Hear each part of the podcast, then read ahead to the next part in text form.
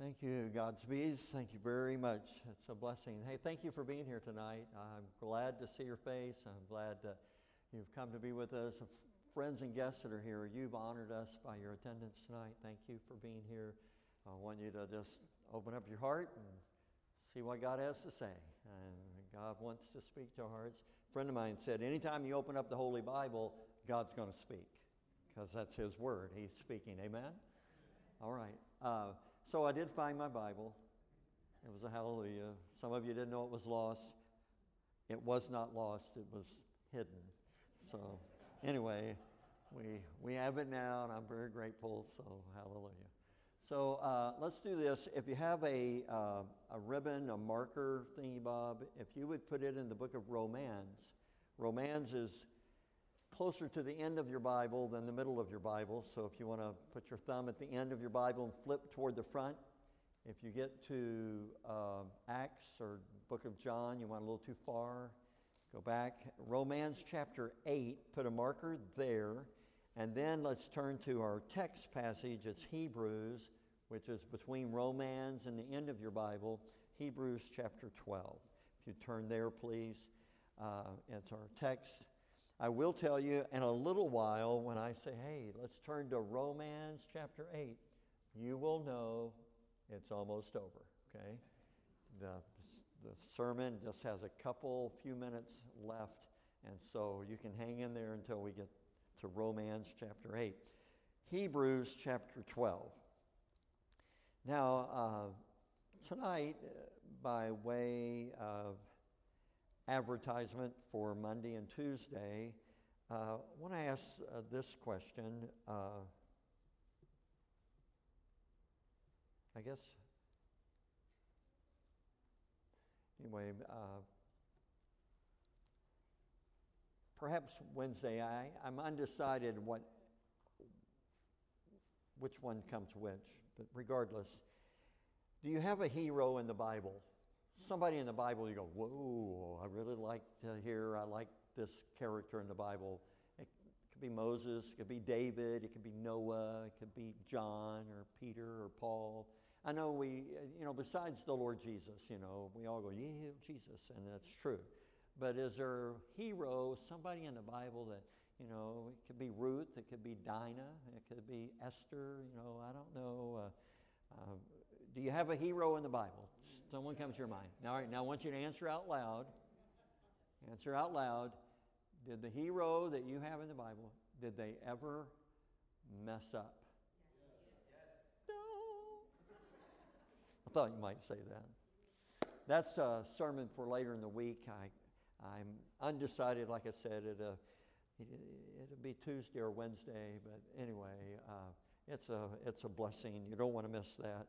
So, uh, We'll get to that later. Tonight, I'm looking forward to trying to get this across. Uh, this is, uh, I hope your brain is ready and we're going to do this. So if you're able, I want to ask you to stand with me, please. Hebrews chapter 12.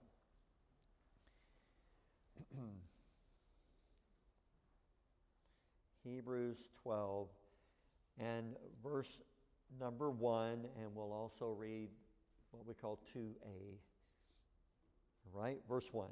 Wherefore, seeing we also are compassed about with so great a cloud of witnesses, let us lay aside every weight and the sin which doth so easily beset us, and let us run with patience the race that is set before us, looking unto Jesus, the author and finisher of our faith. That's as far as we're going to read right now. I do want to have prayer. I certainly need God's help tonight to communicate, to get across His word tonight. So let's have prayer, all right? Our great God, I come to you again. I want to say thank you. Thank you that you love us. Thank you that you proved that, that you love us. Thank you for your word that we can hear from you. We can read it see it with our own eyes, what you have to say and what you're trying to get across to this world, humanity.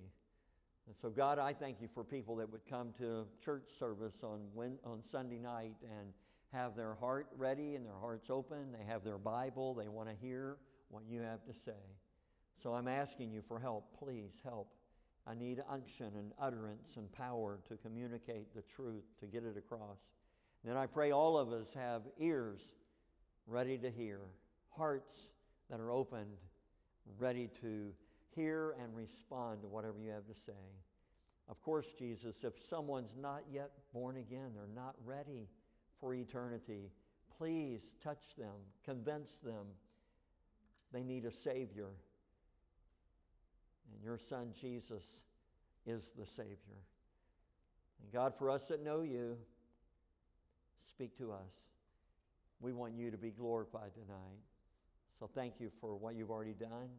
Thank you for what you're about to do. And Jesus, we sure do look forward to when we get to see you. It's in your holy and mighty name we pray. Amen. Amen. You may be seated. This morning we um, just recognize that the verse is a metaphor about Christianity. And so we spent our time this morning, our, most of our time anyway, on who is us? Let us run the race. Let us lay aside every weight. Let us. Who is us?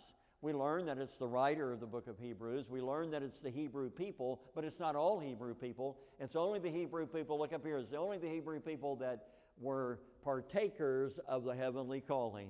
Somebody pretend like you know what that means, say amen. No, no, we'll start over. They are Hebrews that were partakers of the heavenly calling. Amen. Yes, amen. And today, if you're alive today, the heavenly calling is still available. If you receive the heavenly calling, you do get saved, and that's a hallelujah. But something else happens in the metaphor that I explained this morning is that we get we get what? Come on, more than three people know. What do we get? Yes, we get the jersey with our number on it. We're on God's team, amen. amen. If you got the jersey, according, you're, you're put in the race. You're supposed to be making progress in the race. That's the whole purpose of a race. You've got to be going somewhere. Remember, there are some people that got the jersey that they haven't made the progress. He makes it plain they haven't made the progress. In fact, he said, You ought to be teachers, but you're back here. You need someone to teach you the first principles again. Amen? Amen? We looked at that this morning. So, what are you supposed to do? If you don't have the jersey, you need to get the jersey. You need to admit you're a sinner. You need to understand Christ is the Savior. He did die for your sins. Receive Jesus to be your Savior. You get saved and you get a jersey. You get on the team. If you're already born again, you're already saved, and you know it, then you just need to be sure that you're making progress. Amen. Tonight, he says, Let us run. I'm going to spend a little time on run.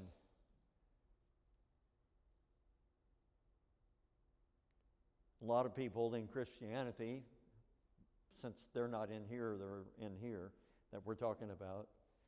A lot of people are a long ways from a run. They're not, there's no, let us, I'm sorry, I didn't make the metaphor up, it's in the Bible. Let us run. Run's going to take uh,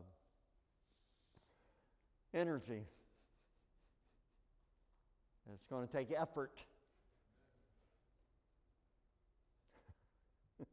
Some people go, man, I just, I don't believe in running. I don't do that.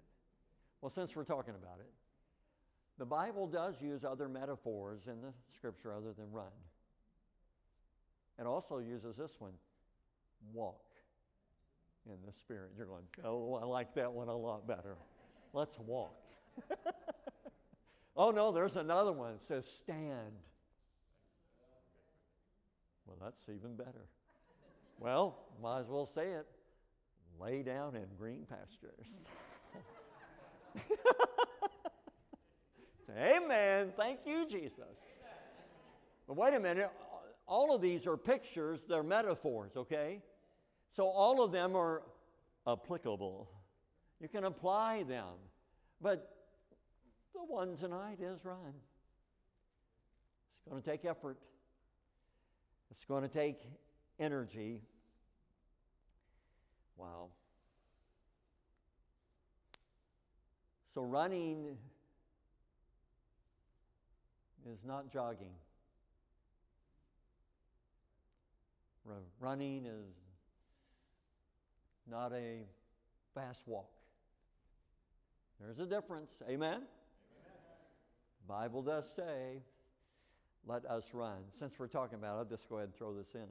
I'm going to talk to you later in the message that I am a runner, but uh, I used to have a lot of trouble with my lower back, and I had issues with it, and uh, so I'd go to a chiropractor and so on.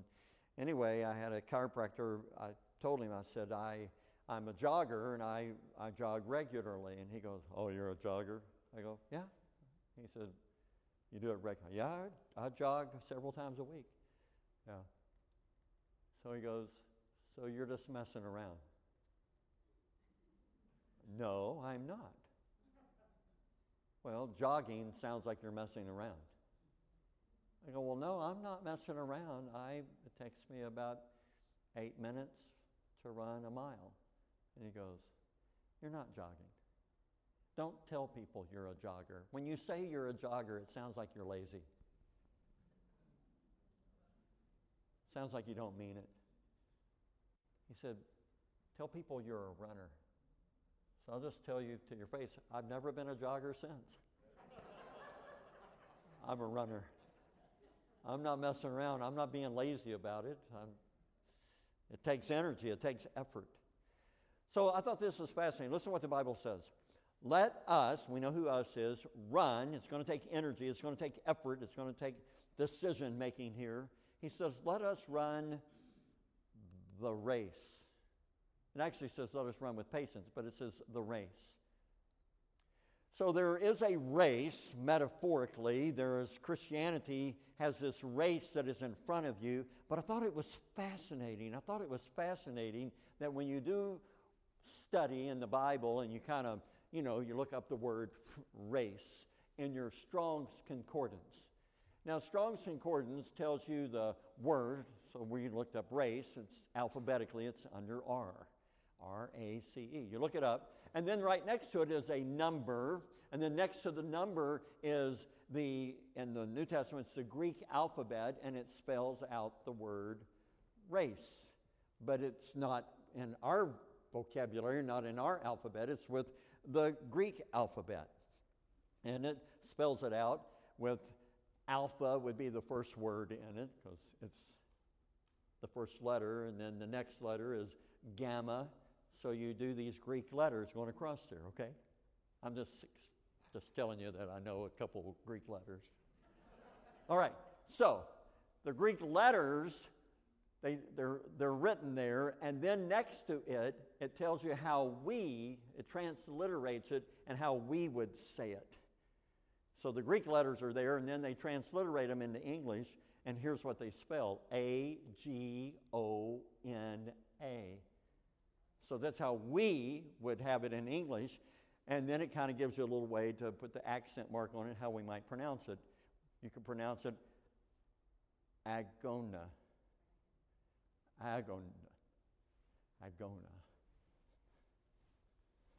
No, no, you're not getting it. I'm going too fast. Let us run the agona. Does agona, does it sound like any English word we have? Yes.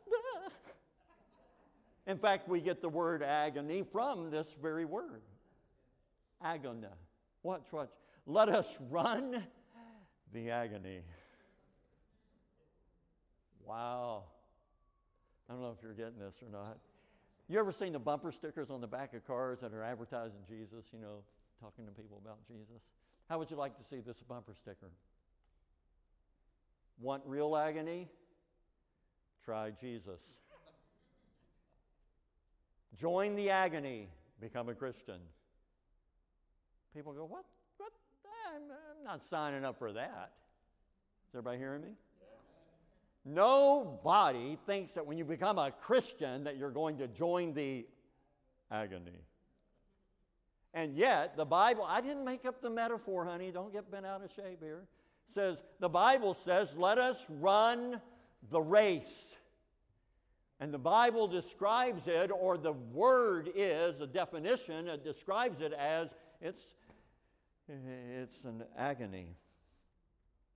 Mercy. So let's talk about agony for a little bit. So if Christianity is an agony, well, that means it's not a sprint. Because some people can run a sprint like really fast. If we did a 100 yard dash tonight, some people would die. but some of you are pretty fast footed and you would do, yeah, you did real good. But some of us, it would take 20, 30 seconds to run 100 yards. And the speed demons, you know, they do it in less than 10 seconds. You know what I'm talking about? 100 yard dash. But it doesn't matter. If I ran a 100 yard dash tonight, I couldn't do it in 10 seconds. I don't think I can do it in 20 seconds. Is everybody with me?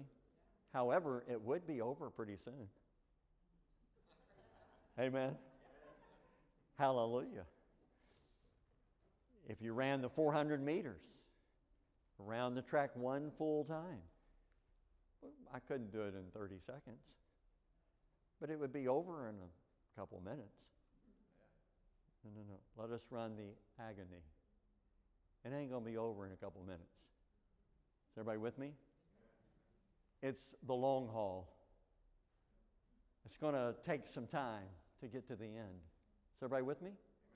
So what you do is you make the decision. You watch, watch. When you're in the race and we're starting the race, he's let us run. You didn't sign up for 30 seconds. Did you just hear me?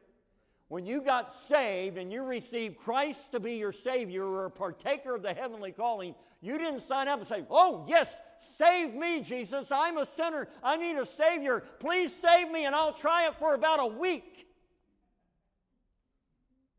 That's not salvation. You don't try Jesus on for a week. If you don't like it, say, Well, I tried it, it didn't work. That, excuse me, that's not repenting. That's not humbling yourself before the Lord. That's you making the decision, I'm going to do it my way. When you receive Christ as your Savior, you're nobody, you're nothing, you have nothing to offer, and you're saying, Jesus, I throw myself in your at your feet, in your hands. Do with me, save me. Uh, you're the only one that can. Please save me, Jesus. You're not saying, Jesus, save me and I'll do anything you want. You're just saying, Jesus, save me. I'm depending totally on you, and you now are my Savior. Amen. But if you're doing this, please save me, Jesus. I'll try it for I'll try it for four weeks. I'll try. That's not salvation. Is anybody getting this? No, no, no, no, no, you're not getting. When you receive Christ, you're in it for the long haul. You're in it till it's over. There are so many crybabies. I didn't write it. It's in the New Testament. The Lord Jesus said there's some people that it's just like, you know, throwing them out there. The seed is planted. It's planted. It springs up and it's gone. As soon as the heat comes, excuse me, soon as the agony comes, gone. I don't know if you're listening. I don't know if you're getting this. He said, Let us run the agona. Run the agony. Make the decision when you receive Christ to be your Savior, if you've got addendums, if you've got attachments, you really didn't receive Christ. You're trying to do it, you're trying to have Christianity your way. Receiving Christ is understanding you have nothing. There's nothing you can give him. There's nothing you can offer him. All you're doing is depending on him. Please, Jesus, save me. You're yielding totally to him for redemption, for salvation, for forgiveness, mercy. So, since we're talking about it, do some people get the jersey, get the number, and they take off? and they do good for six months, and then they don't, does that mean they're not saved? I don't know that. I couldn't say for sure that, oh, no, they're not saved. They, they did it six months and dropped out. Oh, they did it six weeks, they dropped out. I can't say for sure they're not saved because I do know believers are in the race and they hit some bumps, they hit some agony, and it knocks them down for a while. Then some revival comes along. Ah, grabs a hold of them and shakes them loose, and they go, Yes, yes, Jesus, I'm going to get back in the race. Somebody say, Amen. amen. Mercy sakes. It's a hallelujah. It's, it, uh, it is true, some people are in the race, but they're doing it their way, and they don't last. I, I hope I'm not confusing you, but I'm just saying if you get saved, you're in the race, and the whole intent, the heartbeat should be I'm in it for the long haul. Amen. My desire is to love you, Jesus, to follow you, Jesus. When people get back up and get back in the race, I'm for it. I don't care how they do it. I don't care if it's a song that convicts them. I don't care if it's a friend that nudges them and says, What are you doing? I don't care if it's a parent, a child. It could, it could even, wow, it could even be like a preacher. And God touches the heart, and they go, You know, I need to get my attitude right. I need to get back in the race. Amen. One of the things, since we're, surpri- since we're talking about it, is uh, you know what the word race, listen, agona, you know what it guarantees? You know what Christianity guarantees when you're in the race? Guarantees discomfort. You wouldn't call it an agona if there were, you know, it's like floating on a rubber mat drinking iced tea. Amen? Amen? You wouldn't be thinking that. You think, well, this is a real agony. No, in Christianity, excuse me, friend, there is guaranteed discomfort. Does everybody have the same discomfort? No. But it's guaranteed you will have some discomfort. Since we're talking about it, I'm not going to cover them all. I'm just going to brush this across, but I'm just going to bring this up. One of the discomforts, look up here. One of the discomforts is this This is flesh. This did not get saved. No, this is not saved. My flesh wants its way. In fact, the Holy Bible says, My flesh is not subject to the law of God, neither indeed can be. My flesh does not want to surrender to Him. My flesh wants its own way. I got the jersey, I got the number, I'm in the race, and the whole time I'm in the race, I got this bothering me. Amen? So, since we're talking about it, some of the agony, sometime, I think it says it like this I am crucified with Christ. Another way is it says, I die daily the discomfort sometimes is telling this no. Do it like this You're dead to me. And my flesh is going, No, no, I want to do it. I'm going to do it. Uh, you're dead to me. No, I'm not. I'm right here. I want to do it. No. I'm telling you, that's uncomfortable. Guaranteed. You tell your flesh no enough. You tell your carnality no enough. That's a, I, I think, like the Bible might even call it like a war. Like a warfare. It's pretty serious stuff. Is everybody with me? That could be some of the discomfort. Wow. I love this.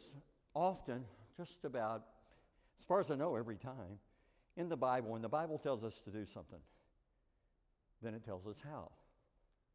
Let us run, it says, with patience, the race. Let us run the agony with patience. Is everybody with me? So the Bible's telling us how to go about this agona, this discomfort. Here's what you do you got to do it with patience. So, what does patience mean? First of all, we can do it like this. Just answer out. And, no, no, let's do this. Let's vote. Let's raise a hand. Don't do this. Don't point your finger like that. Let's just vote like this. How many of you know somebody who is not patient? Raise your hand high.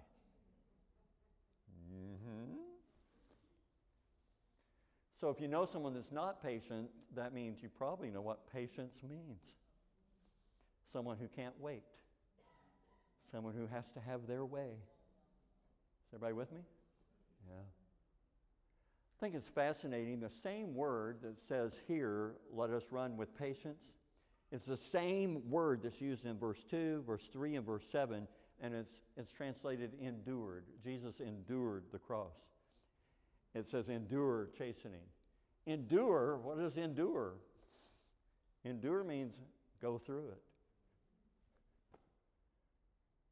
Endure means don't give up. I guess you could say be patient until it's over. Is everybody with me? I have a dictionary. Some of you are familiar with the dictionary called Noah Webster. He's a Daniel's brother, kinfolk. Noah and Daniel both were writing dictionaries, and we use Daniel's dictionary, the collegiate dictionary across America and so on. But Noah wrote a dictionary too. We don't use his in our public systems and so on. The main reason is is because uh, he always has a verse of scripture in his definition. He refers to some verse of scripture. So we like to use his definitions, but listen to Mr. Noah Webster's definition of patience. He says the primary sense is continuance holding out. You understand? Enduring. The primary sense is continuance, holding out. Then he says this we're, we are continuing, we're holding out in the suffering of afflictions.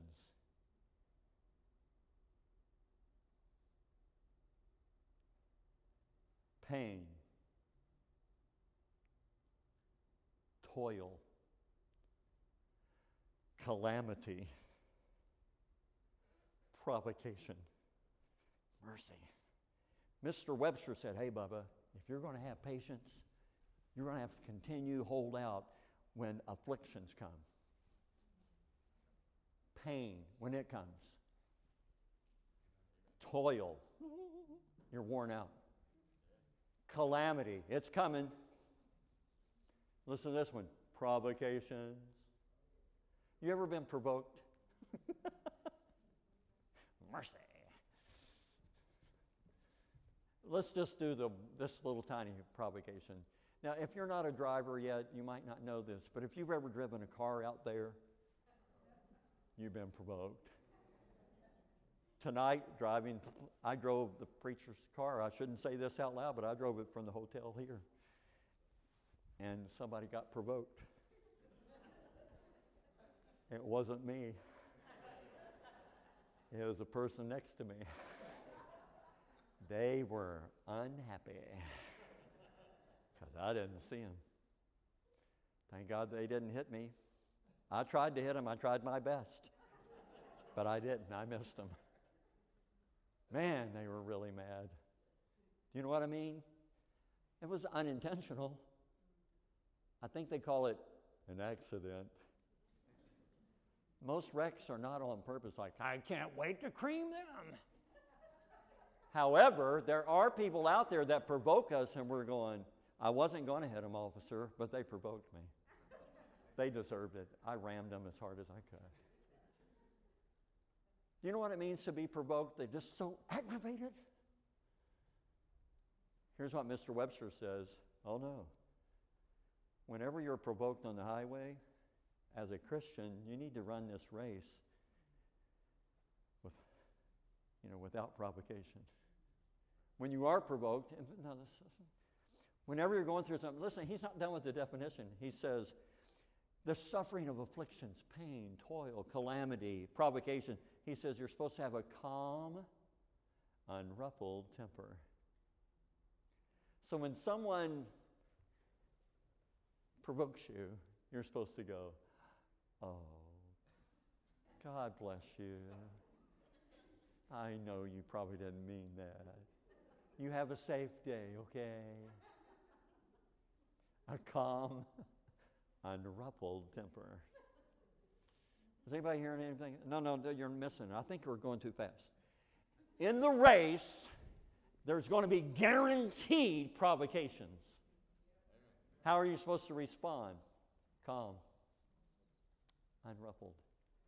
It's going to be guaranteed pain. How do you respond? Calm. Guaranteed heartbreak. Guaranteed calamities. They're coming your way. How are you going to respond when tragedy happens? He says, uh, This race that you're in, you need to be calm, unruffled temper. Well, Brother Dave, that's just not how I am. I know. That's why you have to do it with patience. It's not our normal response. But since I'm a believer and I want to run this race I'm in and bring glory to Him who put me in the race, I'm going to try to have a calm, unruffled temper when calamity comes. Is anybody getting this? Oh, we might as well keep going. The definition's not over. I think we've got enough definition. But he's not done. He says, when pain, toil, calamity, provocation comes, you should have a calm, unruffled temper. And then he says these words without murmuring or complaint. That's, that's, hard. that's hard. Because, see, every one of us think we ought to be able to complain about what we just went through. Oh, let me tell you what happened out there. No, no, I didn't cuss him. I didn't run him off the road, but I'm telling you, whoa, I was going through it. Let me tell you how bad it was. Is everybody with me? We love to murmur and complain about, oh, let me tell you how bad it's been. And when I went through it, I don't, you know, and I, I hate COVID. I hate everything about it. If you get 10 or 12 people and talk to them, each one of them had COVID, every one of them are different. Some, it's the worst sickness they've ever had. Some of them nearly died. Some people did die. Some people, they didn't even know they had COVID. They had a sniffle. Some people had a headache. Some, is everybody with me? Everybody is different. Our whole family, we've all had it, and all of us are different in how, it resp- how we were affected. Our youngest daughter was six days in ICU with uh, what they call COVID pneumonia, and they were getting ready to put her on a ventilator. That's scary, Larry stuff, man. But when calamity happens, what do you do? You're supposed to have a calm, unruffled temper. Listen, listen, without murmuring, without complaining. Tragedy's coming, friend. Sadness is coming. Stuff is going to happen. Life is going to happen to you. And the Bible says when you run this race, you run it with patience. When you think about that, one of the commentators I read, he said it like this Whoa. He said, it demands discipline, rigid care, self sacrifice, self denial whenever we're in the race, there's going to be things that happen to us along the way that we just have to have self denial. Say, well, I don't like it. I don't want it like this, but this is how it is. And so myself does not get to decide how I'm going to behave. I'm going to behave like Christ wants me to with a calm, unruffled temper. Is everybody with me? Is everybody getting this? I'm going to try my utmost to be like Christ wants me to be. I'm going to run this race with patience. Andrew Murray says it like this We have intense exertion claiming body and soul. I don't know if you've ever read anything by Andrew Murray or not, but that man, when you read his stuff, you're going, uh, I think he knows Jesus a lot better than I do. His relationship with Christ is amazing. And he says this running, this patience, this race claims body and soul. So, just self reflection, I'm going, what have I been through that was claiming body and soul? What, what have I just what have I undergone? What have I endured? What have I been going through that oh man, it's claiming body and soul. Is everybody hearing me? My Christianity, that's what I'm talking about. What part of my Christianity in this race that I'm doing is demanding exertion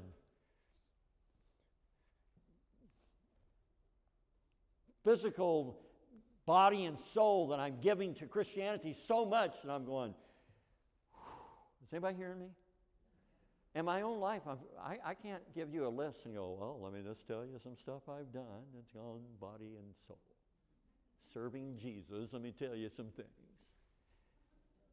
I don't have a list. Have I had difficulties in my life? Uh, yeah. I'm married.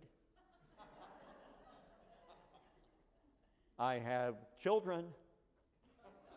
They are in their 40s, so we've had stuff. Amen. Have we had tragedy? Yes. Yes. Have we had heartbreak? Yes, yes. But are they claiming body and soul in my relationship to Jesus? Is everybody hearing me? I'm thinking, we just trusted Him. We went through tragedy, we went through sorrow, but what did we do?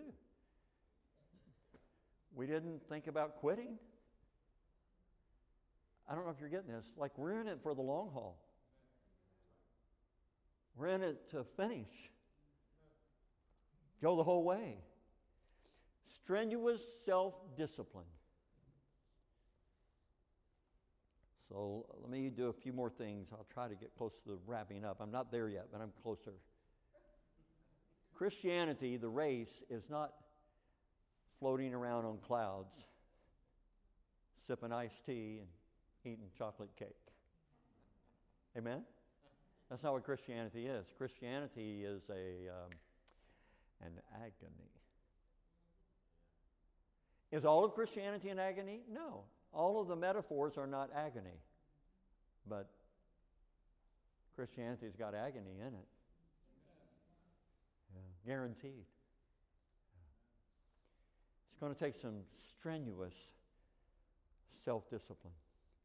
So, since we're talking about it, I, it's my first time in teaching what I'm teaching here and preaching this that I'm getting ready to say this.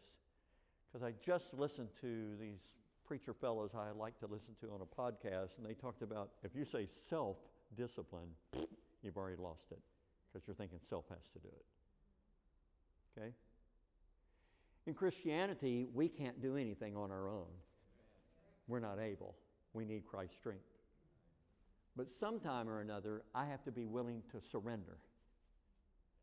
So if you want to call surrender self discipline, I've got to surrender every time, not sometime. And I'm just telling you, to surrender every time means I've got to continue to say no to this. The flesh. Is everybody with me? Well, how do you do that? I can only do it through the Spirit. But I can only do it through the Spirit if I make the decision to surrender. If you don't surrender, you didn't make it. So, as I talk about self discipline tonight, I'm talking about us surrendering to God, let Him have His way, and we don't get our own way. But it takes self discipline to do anything. It takes discipline to do anything. Some of you have no idea what it means to make your bed every day. Why would I do that? I'm just going to get in it again in a couple hours. Get some more rest. But others of you could not imagine not having your bed made. You would go nuts.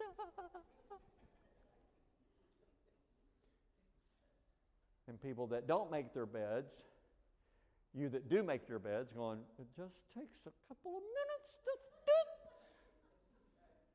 Don't you have a little bit of discipline? Is everybody with me? So it doesn't matter what we're talking about in life.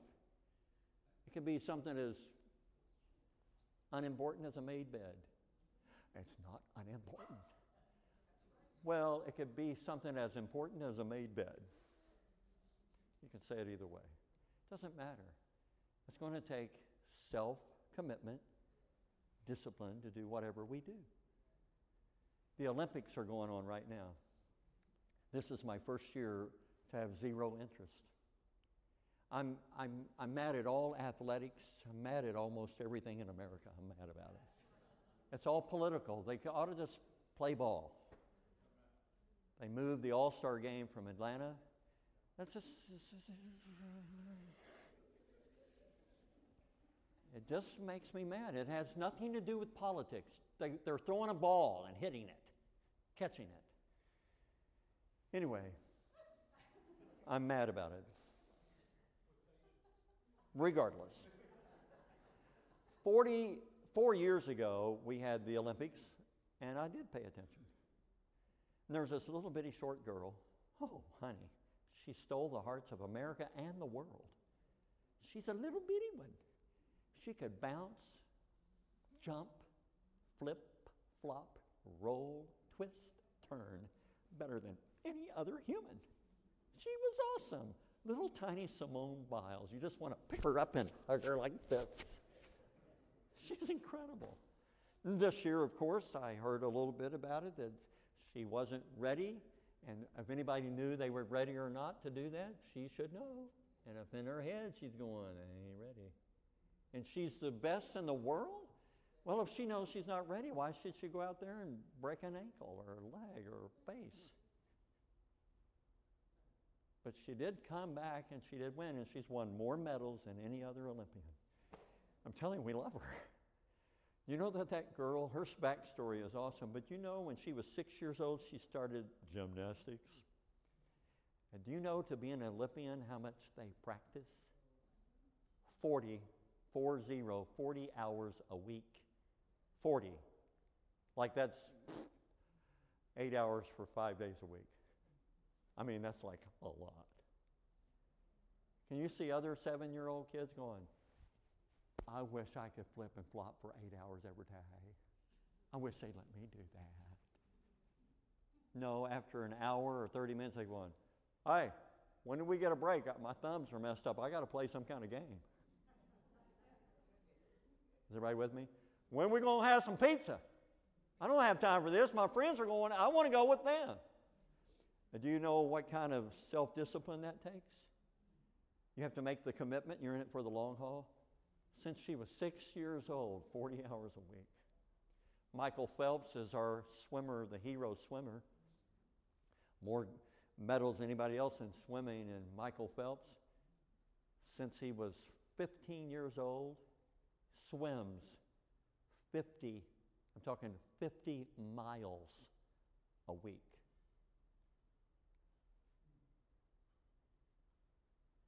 I don't want to ride my bicycle 50 miles a week.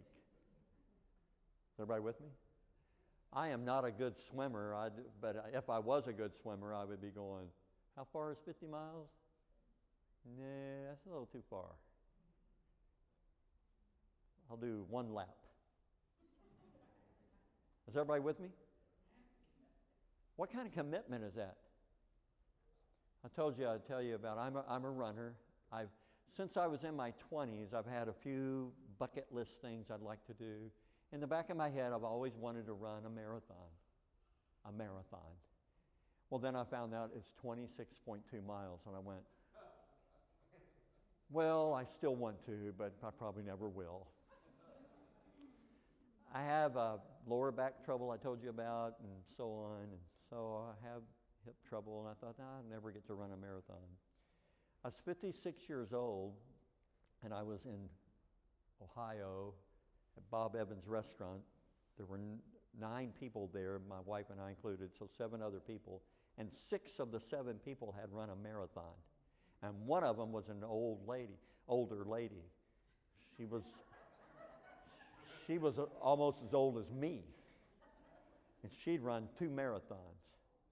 And these people were telling me, You can do it, Brother Dave, you can do it. All you got to do is read this book, read a book, and you can do it. Do what it says. You can do a marathon. You can do it. Everybody can do it. I'm going, I don't know. I got a bad back and I got a bad knee. I don't think I could run. Brother Dave, just read the book, do what it says. You can, read, you can run a marathon. They got me so excited, so turned on. It was Saturday night. I went to the room, downloaded on Kindle, Non Runner's Guide to Marathon Training. It's a little book. And so when I downloaded, I started reading the book. I read half of it Saturday night. Sunday afternoon, Sunday night, I read the other half. I was so excited, turned on. Mercy. Monday morning, I got up and I told Nancy, Well, I'm going to run a marathon. Today's starting. This was August. I'm going to run a marathon. I'm going to start today. Here's what the book said, Nancy. The book says if I can go out right now and run 30 minutes, if I can just go 30 minutes without stopping, if I can do 30 minutes in 14 weeks, I can do a marathon. That's what the book said. I told Nancy I'm going to go out and see how long I can run. I stretched out, I did everything, I took off, and I'm telling you the gospel truth. I'm telling you, I'm not lying. I ran almost five minutes. and I walked. Mercy. It took me three weeks to build up to 30 minutes. I built up to 30 minutes, and so I started the regimen. And so they tell you what to do for 14 weeks. Well, I, I didn't know. I thought they had a marathon every week. You just call up and say, hey, they're having a marathon in North Dakota or Florida or whatever. You, every week there's one in America. All you got to do is go there and do it. Well, they don't do that. I didn't know anything about that. So I found a marathon, and I only have 12 weeks to get ready. So this friend of mine who'd run several marathons, I called him I said, Do you think 12 weeks is enough? He goes, Yeah, you can do it. Just do what the book says. You can do it. Okay. The very first week, you only run four days a week and you rest three. So on Monday, I ran three miles. On Tuesday, I ran four miles. On Wednesday, I ran three miles.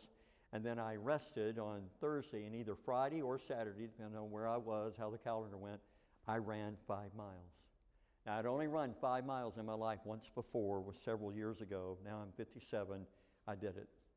Week five, I ran three miles, five miles, three miles. I ran 10 miles on Friday or Saturday. Got to week nine, I ran four miles, seven miles, four miles, ran 16 miles. So I've got three weeks left. The last two weeks, I ran five miles, eight miles, five miles, 20 miles. And when I go run, Nancy tells me, I ran yesterday. When I go run, Nancy says, Be careful. Every time I go running, no matter where I'm going. When I get back, she says, Did you make it? well, I'm standing here, woman. But her and I know what we mean. We mean, did I run the whole time or did I walk some of it? So, I ran a marathon. I had four goals. Number one, don't die. I made it. Number two, finish the race. Don't quit no matter what happens. Number three, do it in less than five hours. I didn't even know they have a time limit. You can only go, if you go to seven hours and two minutes, you don't get a medal. You got to do it in less than seven hours. It's not a walk, it's a run. I didn't know that. But I want to do it less than five because there was three women, all of them in their 30s. Two of them had three children. They ran a marathon in four hours and 54 minutes, and I'm not letting some old women with babies outrun me. I got to do it less than five hours. Number four, number four goal was don't walk one step. When you stop and get water, don't stop and take a drink. You got to keep running. And I did all four goals. Do you know why I did all four goals? I made a decision to do it. That's the reason. That's the only reason I did it. One day it was 110 degrees. I was in Texas when I was running. I was in Salt Lake City. It snowed. I ran 16 miles for the first time in my life. I ran 16 miles. It snowed the entire time. I ran in the rain. Do you know why I ran? They, they were, that was run day. It was run day. I made a commitment that I'm going to stay in it for the long haul, and I'm going to do this race. See, in Christianity, you and I need to make the decision. We're going to stay in it. We're not going to let something bump us off, a little snow. We're not going to let sickness. We're not going to let someone hurt our feelings. We're not going to let, I got fired from my job. I'm not going to let anything stop me from running this agony. There is guaranteed discomfort, but I will not quit. Everybody with me? You got to make the decision. It's a commitment you've made. You're not making it to the preacher. You're not making it to, you're making it to the Lord Jesus. He's the captain. I'm going to stay in it, Christ, until I get there. So, since we're talking about it, fifth grade, fifth grade teacher, fifth grade teacher, out on the playground, fifth graders are all around running. It's recess or whatever. The fifth grade teacher blows a whistle. Hey, fifth graders, all fifth graders, get over here. All you fifth graders, come here, come on, come here, come here. All fifth graders, they start coming over. Okay, all the fifth graders, come on, get over here, over here. Okay, get on the line. We're going to run a race. Get on the line. All you fifth graders, get on the line. All of you, get on the line. I'm going to blow the whistle, and I want you to take off and run the race. Are you ready? Get on the line. Here we go. They all take off except one kid. One boy. Why aren't you running? The little kid looks up. You never told us where to run to. Wouldn't that be horrible if you're in a race and you don't know when it's over? It's like, keep running. Say, when's it over? I don't have no idea. I'm just running. So I want to tell you how long we run, okay? It's Romans chapter 8. We're almost done. That's exciting, isn't it? Romans chapter 8.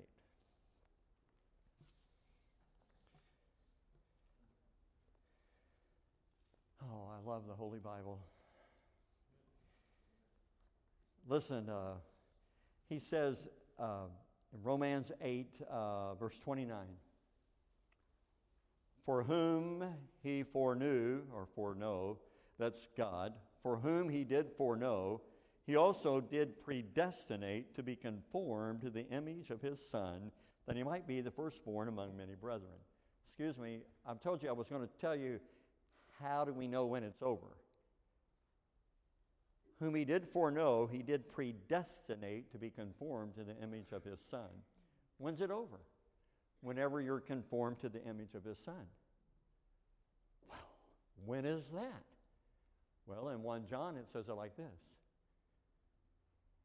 For we shall see him, and we shall be like him when we see him. Is everybody with me?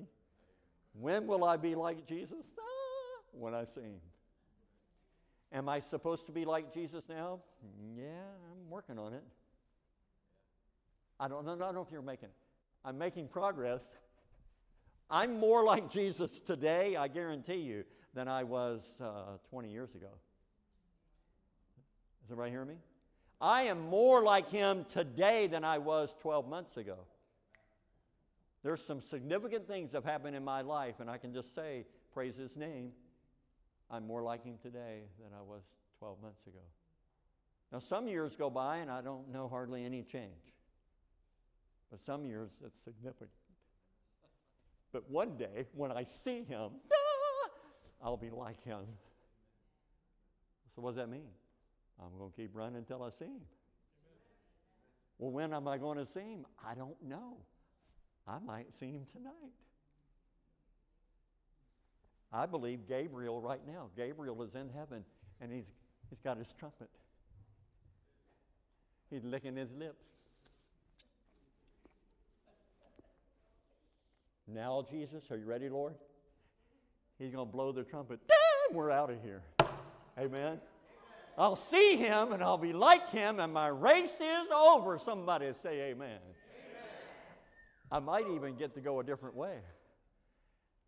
I might have a heart attack tonight. Boom, it's over. The widow maker, they call it. Nancy, I could have the widow maker and I'd see him tonight. That'd be too bad for you, but it'd be really good for me. I'm serious, my race would be over. Now, I'm not wanting to get on the next bus, but I'm ready. Everybody with me? I have things I'd like to do for the Lord. I'd have things I'd like to see happen.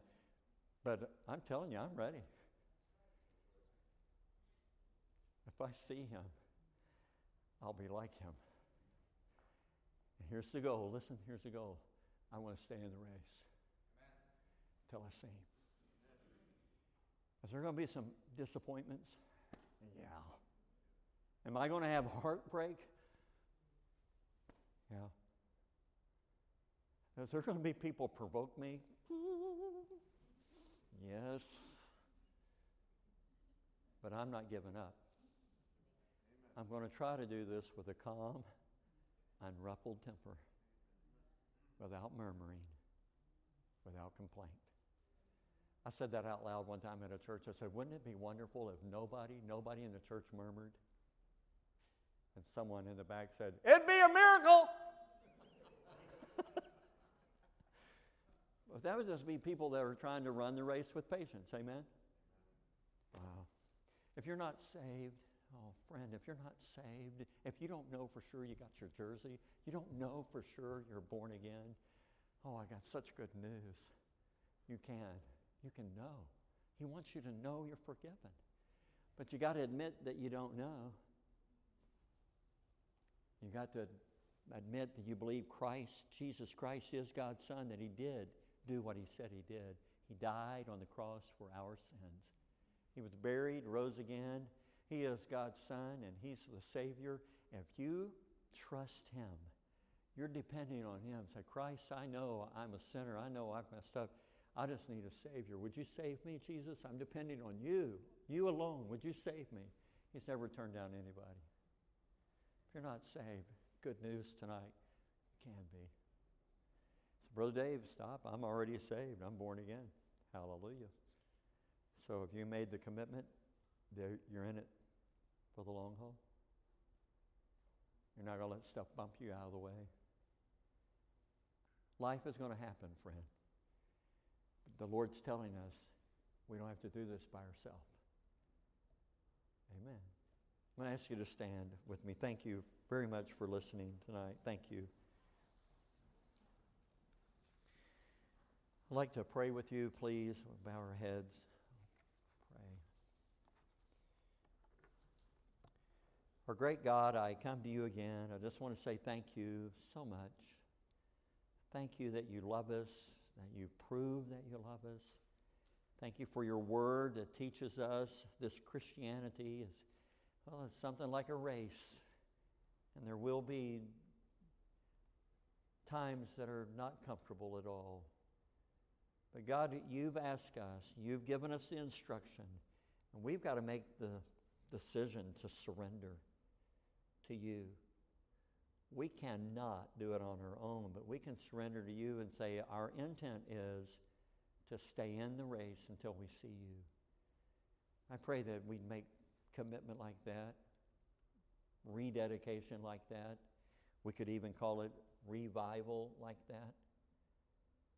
Well, Jesus, if someone's not saved tonight, please, please touch them, convince them that they can be forgiven tonight if they just be honest with you. I pray you'd help them have that heartbeat, that desire. And us that know you, I pray we'd make the decision. I know we have to do it again and again and again. Thank you that you allow us to do it again. Have your way with us, Christ. Our heads are bowed and Becky's going to begin uh, playing, and Brother Kenny's going to begin the invitation, singing. If you want to sing with him, you're welcome to. But if you need to come tonight, I just want to invite you to come. Let's find a place to pray. Let's find a place to rededicate, recommit. Lord, I know you're the one in charge. I just want to surrender to you. As Brother Kenny begins, why don't you say yes tonight?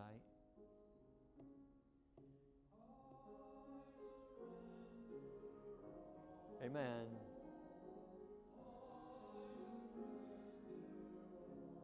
I'm in the race. I'm not going to quit.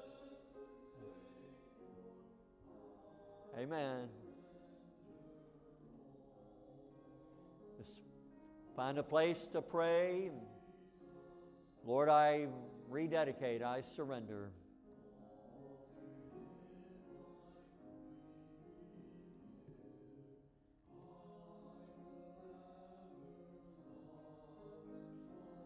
He's so good to us.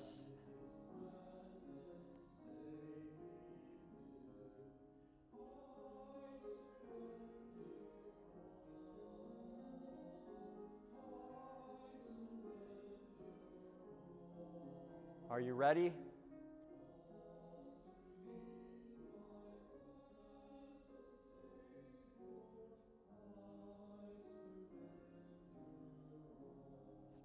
Would you look right up here to me, please? Are you ready? I'm talking, are you ready tonight? If, the, if, if Gabriel blows the horn tonight, are you ready or will you be left behind? It's going to happen. It's going to happen sometime. If you're not ready, you can get ready. If the tragedy happened, uh, I don't know what your age bracket is. I have no idea, but I know this. You can go to the cemetery right now and find somebody that's your age. I'm 66. I guarantee you there's some 66 year old cemetery stones out there for people that were 66 when they died. But there's also those that are 12, those that are 9, those that are 20. I don't know what age you are, but we don't know. None of us know how long we're going to live. Are you ready? Brother Kenny's going to sing the next verse. I just want you to respond to the Spirit of God. The Spirit of God is touching your heart.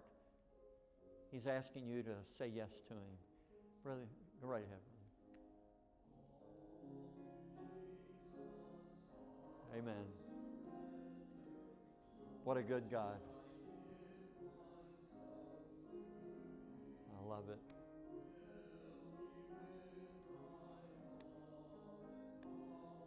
Yes.